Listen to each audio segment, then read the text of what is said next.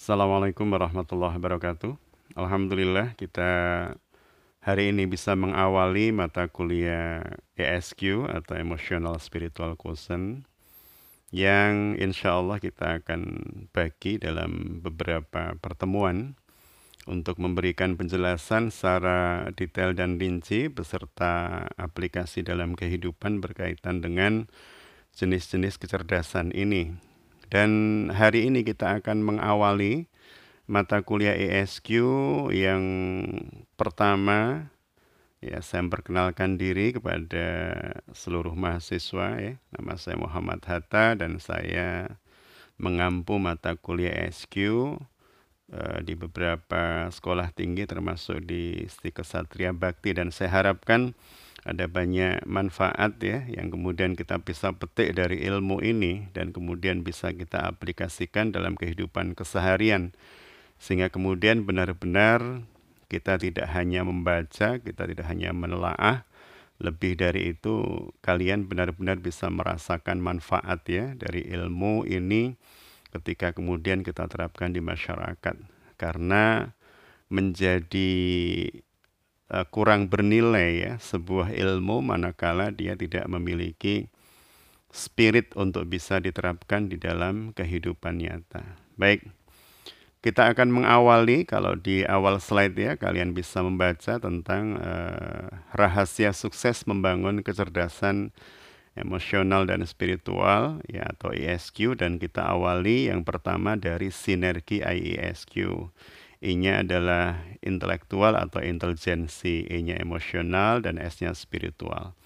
Baik kita akan lihat bagaimana sejarah perkembangan jenis-jenis kecerdasan ini untuk kemudian mengetahui seperti apa perjalanan manusia di dalam mengupas potensi ya, ya di dalam menggali potensi yang diberikan oleh Tuhan kepada mereka sejak manusia itu ada. Sejarah kecerdasan manusia ya di slide kedua kalian bisa melihat penggagas pertamanya namanya Alfred Binet, seorang neuroscientist dari Prancis di tahun 1905 ya Alfred Binet ini menggagas sebuah jenis kecerdasan yang kemudian kita sebut dengan intellectual quotient ya atau intelligence quotient.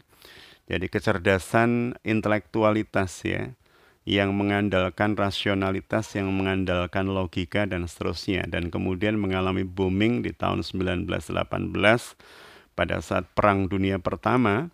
Bahkan pada saat itu saking dipujanya IQ sehingga kemudian perekrutan tentara ya Amerika Serikat untuk diterjunkan di perang dunia harus mengikuti prosedur tes uh, eh, IQ dan orang-orang yang memiliki IQ di atas 100 lah yang kemudian dianggap sebagai orang yang memiliki kans untuk sukses dalam hidupnya ya. Tentu kemudian ini menjadi sesuatu yang sangat dipertanyakan ya berkaitan dengan perkembangan uh, manusia di dalam menggali konsep kecerdasan pada dirinya. Jadi sekali lagi apa yang kita bahas ini sejatinya bukan hal baru ya, tetapi dia secara secara built-in sudah diberikan oleh Tuhan ketika manusia lahir. Jadi setiap manusia ketika dilahirkan di atas bumi, mereka sebenarnya sudah memiliki perangkat-perangkat kecerdasan ini. Tinggal bagaimana kemudian mereka bisa mengembangkan, mengupdate dan mengupgrade sehingga kemudian mereka bisa mengoptimalkan eh, potensi-potensi kecerdasan yang diberikan oleh Tuhan kepada mereka. Jadi ya, yang pertama berkaitan dengan kecerdasan intelektual, ini penggagas awalnya adalah Alfred Binet di tahun 1905. Dan seiring dengan perkembangan ya, seiring dengan waktu dan masa, ternyata manusia banyak dihadapkan oleh hal-hal yang bersifat hubungan interpersonal ya antara mereka dengan manusia yang lain atau lingkungannya. Kita paham dan kita tahu bahwa kalian semua termasuk saya ya, kita semua ini kan makhluk sosial. Kalau makhluk sosial berarti kita ini memang dicipta oleh Tuhan untuk bisa berinteraksi dengan makhluk yang lain ya, utamanya manusia dengan manusia. Sehingga tidak cukup ya kemudian kita mengandalkan diri kita sendiri dalam kehidupan. Jadi hampir seluruh dimensi kehidupan kita itu kan di backup oleh orang lain.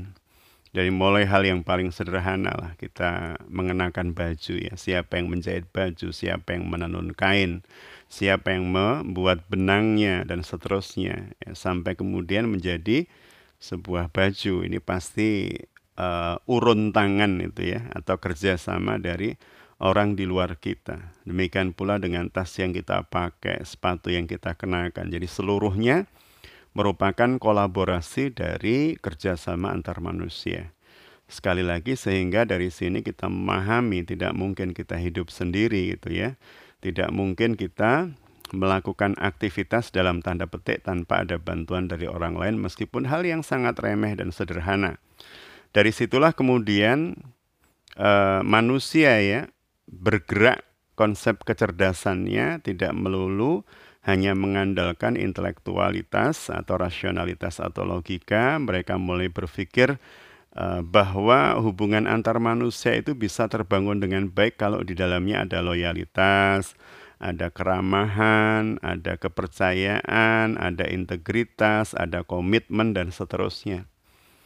Yang kemudian ini dirumuskan oleh seorang neuroscientist yang lain ya dari barat yang bernama Daniel Goleman. Jadi Daniel Goleman membuat uh, perumusan tentang emotional quotient atau kecerdasan emosional sekitar tahun 1990-an ya. Akhir akhir tahun 80-an, awal tahun 90-an.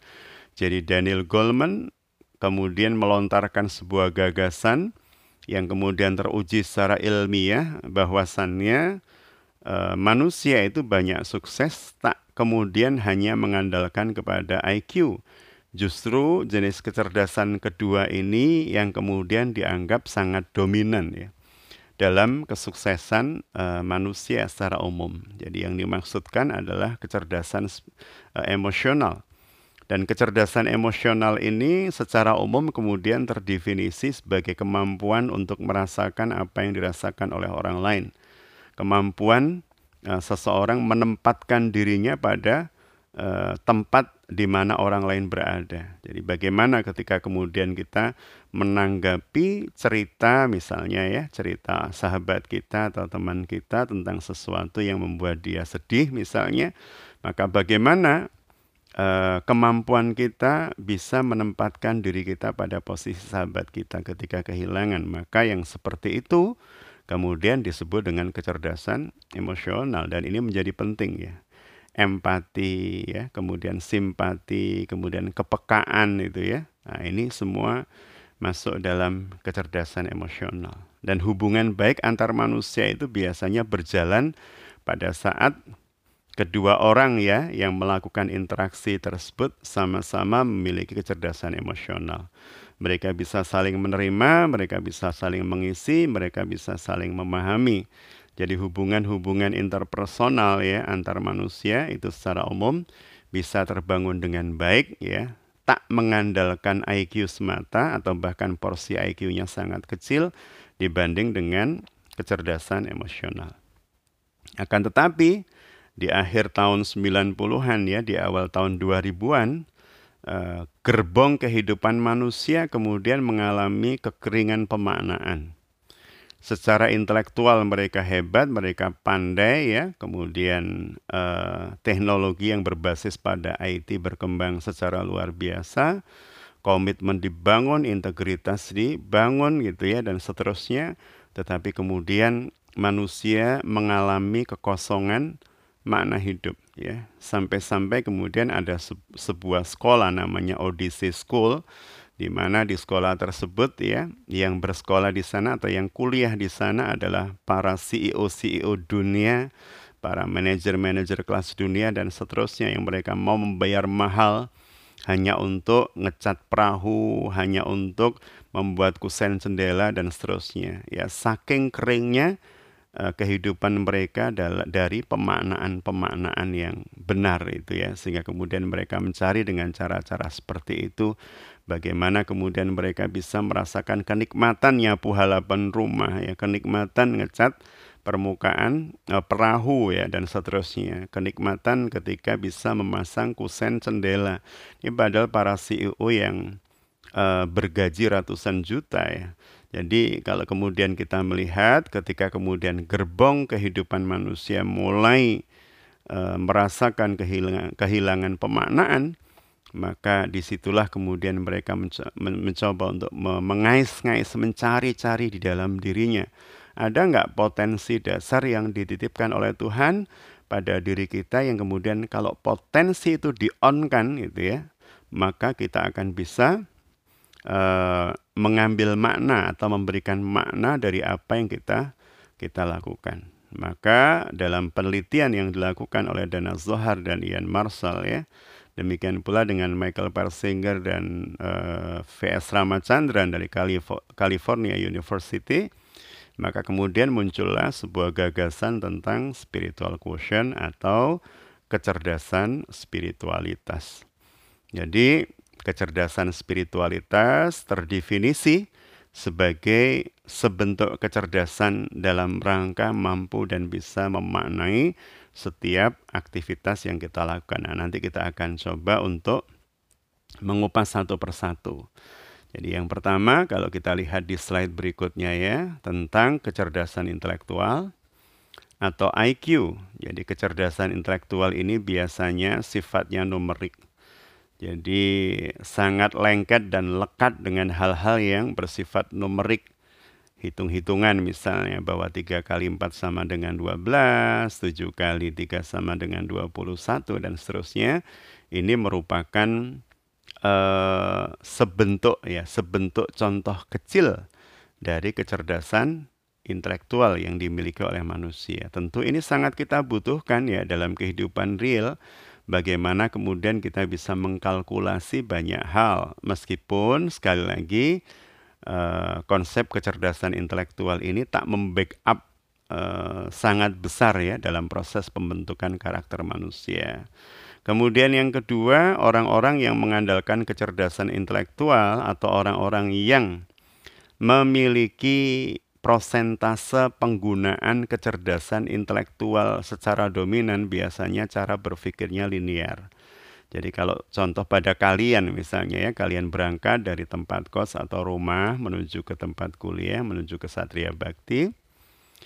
Itu kalau kemudian kalian termasuk orang yang uh, dominan IQ ya, dominan IQ maka secara umum ya biasanya linear saja jalannya, itu-itu saja dari rumah menuju kampus ya.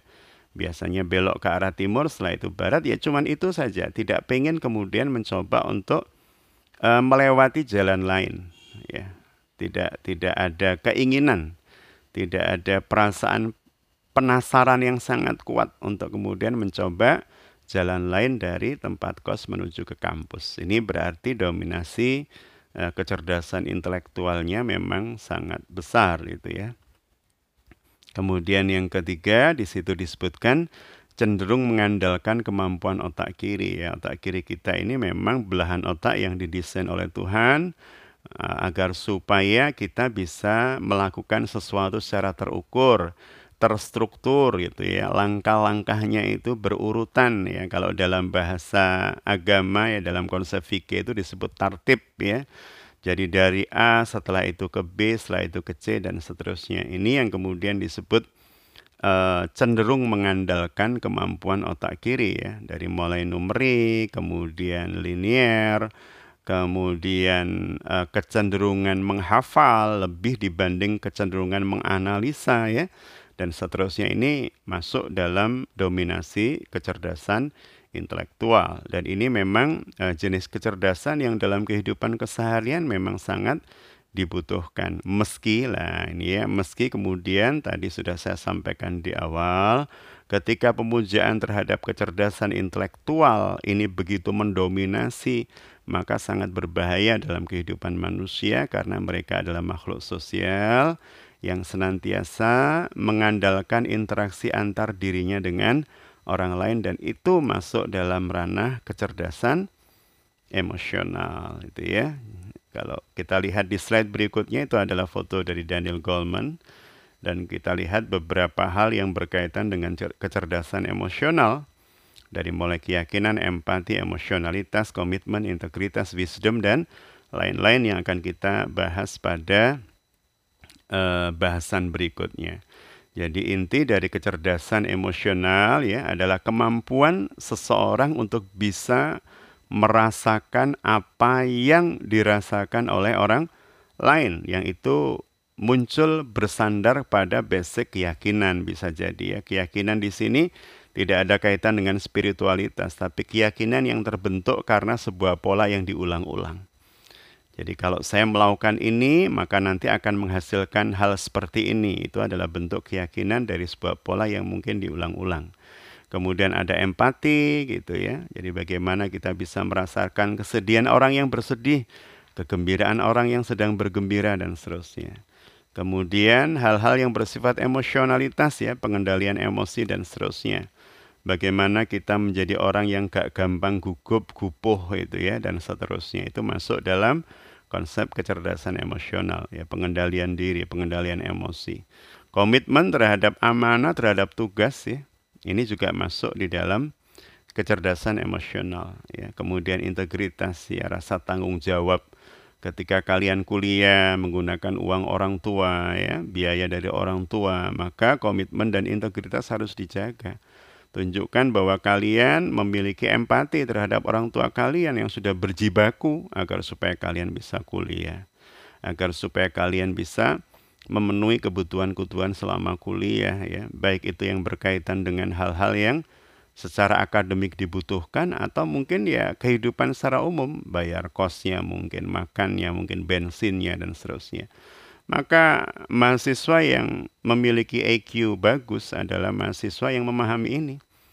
Jadi kalau orang tua yang masih membiayai, oh berarti saya harus serius untuk membalas dan memberikan persembahan terbaik kepada orang tua. Demikian pula dengan wisdom atau kebijakan.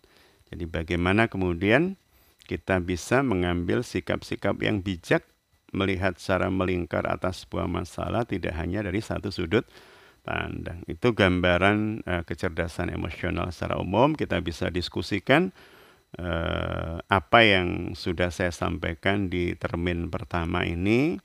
Dan kemarin ketika memberikan kuliah di S1 ya dengan format yang sama seperti ini, alhamdulillah diskusinya berjalan sangat baik ya sangat intens dengan pertanyaan-pertanyaan yang cukup tajam dan itu menunjukkan bahwa e, mereka menyimak dan sudah saya sampaikan kepada BJMK bahwa setiap pertanyaan akan mendapatkan poin tersendiri untuk penambahan nilai akhir uh, mata kuliah ini. Saya tunggu dan saya kembalikan kepada moderator. Terima kasih. Assalamualaikum warahmatullahi wabarakatuh.